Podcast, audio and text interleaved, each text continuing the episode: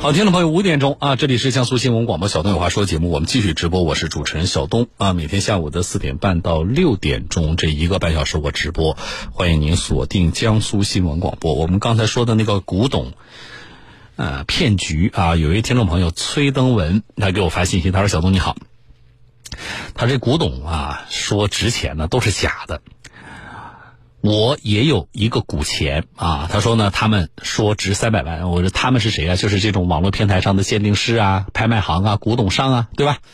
他说他们说值三百万，叫我付三万元的保证金，我没付啊。我说卖给你好了，只要五万，他们不要。对呀、啊，你说我这东西值三百万，对吧？我就这么值钱，你不收吗？啊，我五万块钱卖你，你要吗？你要要的话，五万块钱你拿走。啊，我对这个。这个叫什么？呃，收藏啊，听众朋友啊，我不专业啊，我也没，我其实也没有这方面爱好，我也不像大家手里边有一个什么价值连城的宝贝。我就是因为关注这类案例多了，上次呢也应大家的这个需求吧，啊，我们做了两期这个专题，请大家呢，请了专家帮大家鉴定了手里，免费的啊，我们是不收钱的，请专家帮大家看了你们手里的这个藏品，当时我请你们发照片过来，对吧？咱们集中帮呃收藏有藏品的听众朋友鉴定过一波啊。那么就是这几次，特别上次的那个鉴定收的钱币比较多啊，我大概了解了，就是大多数我们手里目前收藏的那个古钱币啊，呃怎么说呢，就是从收藏上来讲，可能它是有价值的，或者说从文化意义上来讲啊，它是有价值的。但是如果从它值不值钱这个角度上来讲，大多数的古钱币呢都不是很值钱啊。这不是很值钱什么概念？你比如说我们上次看了那么多的古钱币，一般来讲就是就是几十啊，呃，这个几百块钱一枚的这个，而且还处在有价无市，就是这个东西啊流通很难，因为现在市场上收这个东西的非常少。啊，大多数是处在处在这个状态，好一点的呢是，比如说能够卖个一两千块钱，有过这个，呃，这个拍卖的记录的，大概是一两千块钱啊，这个呃标准。然后最好的我说了那个，呃，一万多块钱的，啊，这就这就已经是在我们接触到的啊，我不能说其他的没有更值钱的，对吧？呃，就是在我们接触到的那么多的那个古钱币里边，这已经是到一万块钱已经是极其罕见了。所以那这个我们其他的听众朋友你就要参考啊，啊，你你手里你你说小东我也有，因为我发现手里有古钱币的是最多的，啊，那么你就要参考啊，你手里那个是不是世所罕见的啊？人家那个百八十的都没人买的，你手里那个就值三百万，你自己不掂量掂量吗？那么当有人跟你说你这个东西值三百万的时候啊，值一百万啊，然后呢跟你要鉴定费的时候给还是不给？这是一个啊，我跟你说古钱币的，我觉得我们处理的这个情况供大家参考吧，好不好？因为手里有古钱币人非常多啊，这是一个事儿。第二个事儿是什么呢？手里有粮票的，我们的听众朋友非常多。我们有的听众家里边都一捆一捆的那个粮票，啊，保存还特别好。这个东西还是那句话，从收藏上来讲有没有价值呢？啊，这个一个时代的记忆。对吧？那你愿意收藏，它是有一定的收藏价值的吧？那你就收藏着，对吧？但是单纯的说值不值钱，这个就就要还是要说了，大部分你们手里的粮票都是不值什么钱的。我泼个冷水，听众朋友，啊，这个呢，我们我也没有说，我们这个也没有看到，因为上次很多的听众朋友也拍了照片，我们没有看到特别罕见的那种。啊，就是就是可能拍卖会拍卖到不少钱的那个粮票，大部分呢都属于那种就是根本没有人收的，你自己愿意收藏就收藏着就完了，啊，当然我们不敢说未来是什么情况啊，眼下是这样的啊，有可能有一天粮票就特别值钱了，对吧？好，那么专家也说了，啊，上次我们看了很多大家发的照片，专家也说了，说这个东西真的就是，那么反正它也不占地方嘛，你你家里找个地方啊，别潮到。啊，就是别让它受潮了，然后呢，呃，这个防火防虫，然后你就把它收藏了就行了。当下大部分你们手里的那个粮票可能是不值什么钱的，但是你说这个不值钱吧，就粮票这个东西能卖多少钱，能不能骗人呢？我给你讲个案例啊，贵州有个听众，他本来是听不到江苏台的节目的，他也没有通过网络收听，但是怎么会找到我呢？他从贵州打了个飞打了个飞的啊，就是坐飞机跑到南京来了。然后他是在南京听到了我的节目，后来找到我了。为什么？他手里有两就两张粮票啊，就两张粮票。那么呢，他就在网上呢找人鉴定，网上那家公司标注的地址是哪里呢？南京的江宁区啊。然后呢，还通了电话了，人家就告诉他说：“你这东西，你这粮票值钱，两张粮票是多少钱？两百万吧？啊，两百万好像是。”然后就是刚才那个套路，要交什么呢？要交那个鉴定费，两万块钱的鉴定费。啊，他就信了，他付了两万块钱。后来发现不对劲儿，然后他就到那个南京来找这家公司，啊，钱也没有要回来，然后就在江宁区报警了。后来也听到电台节目，然后就把电话打到我们节目里来了。老听众应该有印象吧？啊，贵州的一位听众朋友，哎，手上那两张粮票，两百块钱都不值，机票钱都换不回来，他就相信那个东西值两百万。你你稍微有点，呃，怎么说？你你以以今天啊互联网的发达程度，你稍微上网上去搜索搜索，啊，你你就能够大概知道是不可能的事情啊。发粮票是哪个年代？距离现在才多少年？这个粮票目前的存世量有多大？这些都决定了你手里那个粮票值不值钱呢？那可是就有人信呢啊！两张粮票两百万，然后专门呃这个呃打个这个坐个飞机从贵州过来给人家送钱，这是真实的案例啊！我们节目处理的，所以呢，我们嗯。呃收音机前听众朋友吧，啊，我觉得大家还是在这方面呢，还是要冷静一些，啊，还有我多说一句，你手里如果有个东西的话，啊，你说我像上网上小东说了，我们到网上去找一些案例，对吧？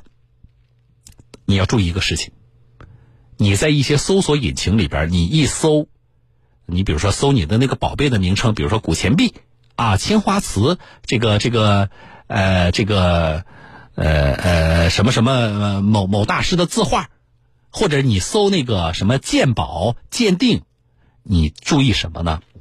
你搜索出来排在前前边的那些公司啊，听众朋友，我不敢说全是骗子，但是呢，你基本上你要特别的，或者说你就过滤掉啊，你搜索出来排在前十的那些那些公司啊，为什么？那都是给那个搜索引擎充了值的。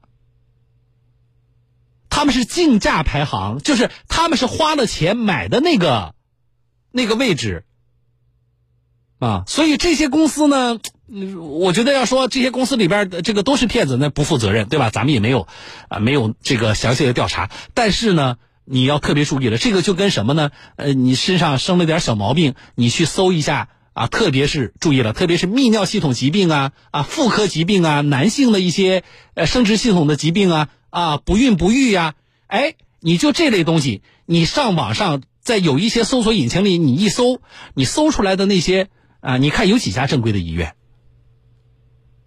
啊，一些啊民营的啊，一些这个不是说所有的民营医院不好啊，但是有一些机构是极其不负责任的，他花钱买了那个位置，排在了你搜索出来的第一个啊。很多人的心理就是我搜出来他排在第一个，他是不是就是好的？不是的啊，我可以确认的告诉你啊，不是说排在第一就是好的啊，只不过他花钱花的比别人多。这个鉴定这个东西也是一样的啊，提高警惕啊。好了，这事儿呃说到这啊，这个时间我们来多看一些听众朋友其他的问题啊。江苏新闻广播，南京地区 F M 九三点七。苏南地区 F M 九五点三，沟通你我，评论天下。接下来，小东有话说。小东有话说。呃，来，我来，我来看一下大家的信息啊！你们在什么网络平台上收听的？都是什么网络平台？今天是不是又出毛病了？又出毛病了是吧？几个听众朋友跟我说说这个今天总是信号重复，总是卡，嗯、呃，是哪个平台啊？你告诉我们，你你告诉我，你是通过喜马拉雅、蜻蜓 F M， 还是这个阿基米德，还是什么平台听的？你告诉我。那个听众朋友想秋啊，你通过天猫精灵听的，你通过天猫精灵，天猫精灵肯定是链接了哪个平台啊？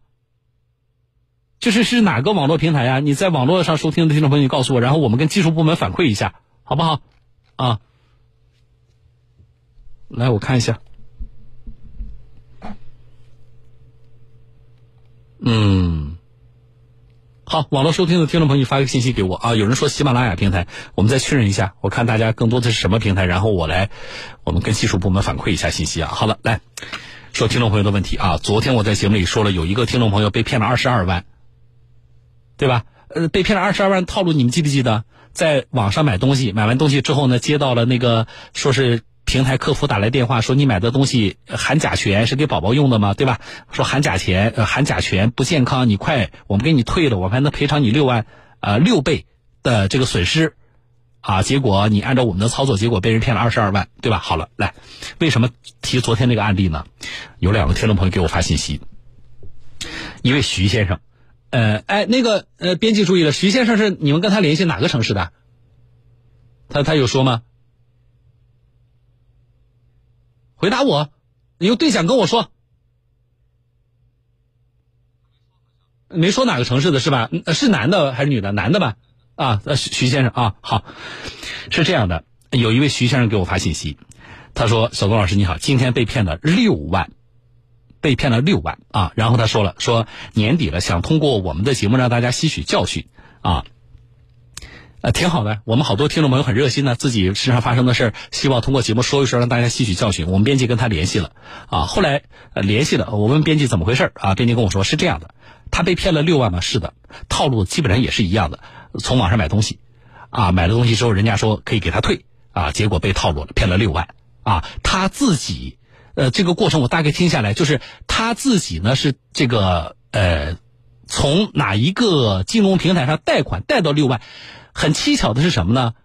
就是这个以往我们说的那个骗局啊，就骗子告诉你，你下一个那个那个呃某金融平台或者某个这个金融 A P P， 对吧？你然后你贷个什么款，但是那个贷款呢是骗子利用你的操作，但是放贷并没有放到你本人的账户里，骗子直接把这个钱就拿走了，对不对？这个徐先生他这事儿，我觉得更不可思议的奇葩的在哪里？他。按照骗子所说，去那个金融平台上贷款，真的贷到了这六万块钱呢，放款也放到他本人的账户里。大家注意啊，放到他本人的账户里了。结果，他把这六万块钱从他本人的账户里转到骗子的账户里了。啊，你你说气人不气人呢？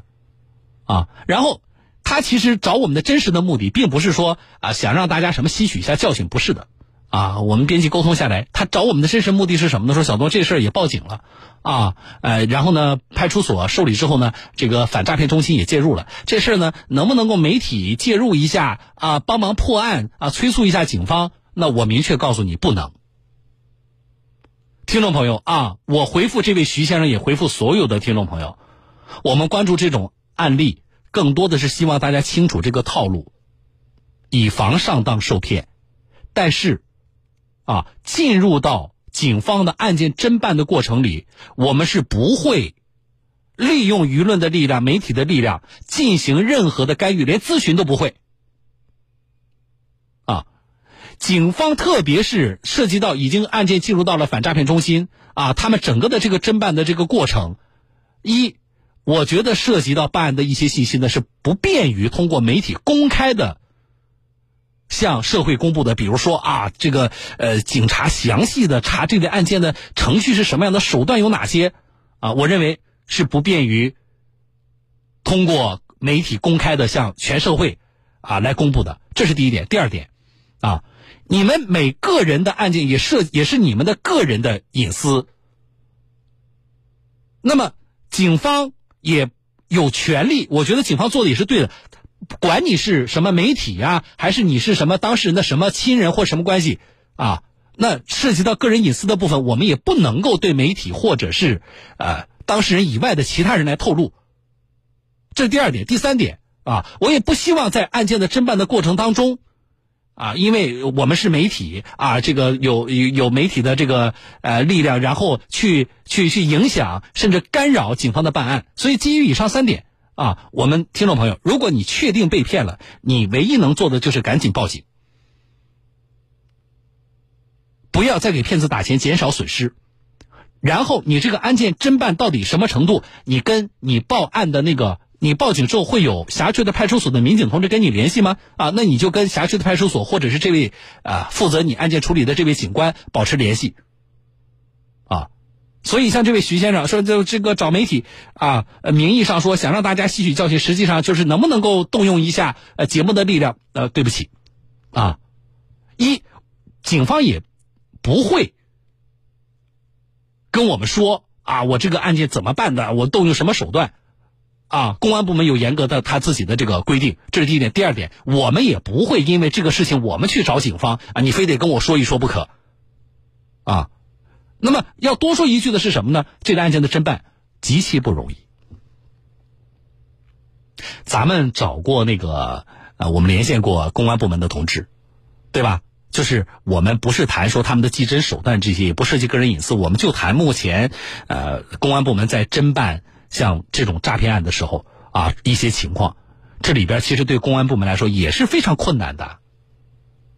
以前的时候我们说钱被骗了到了骗子的那个账户里边，然后你马上报警，然后公安部门冻结这个账户，你的钱有可能追得回来。但问题是，你知道这些信息，你骗你当骗子傻吗？骗子不知道吗？骗子现在做的是，你钱只要进到他账户里，他第一时间就做什么呢？他会把你这比如说六万块钱，他会以最快的速度转到N 多张不同的银行卡里，你警察想冻结你都冻不了啊！你把这卡冻结的时候，这卡里钱早就被转走了，而且很多的操作人账户都在境外。那上次我们公安部门的同志说了，所以这个事情在公安部门在侦办也是难度相当大的。所以关于这个事情，最好的或者说大家能做的最重要的是什么？就是不给骗子打钱，钱子只要汇出去了，能够追回来的可能性很低的，这就是现实啊。所以呢，你多学学，你脑袋清醒一些啊。昨天我们说了几个案例，买东西被骗的都是女性啊，今天来个男的。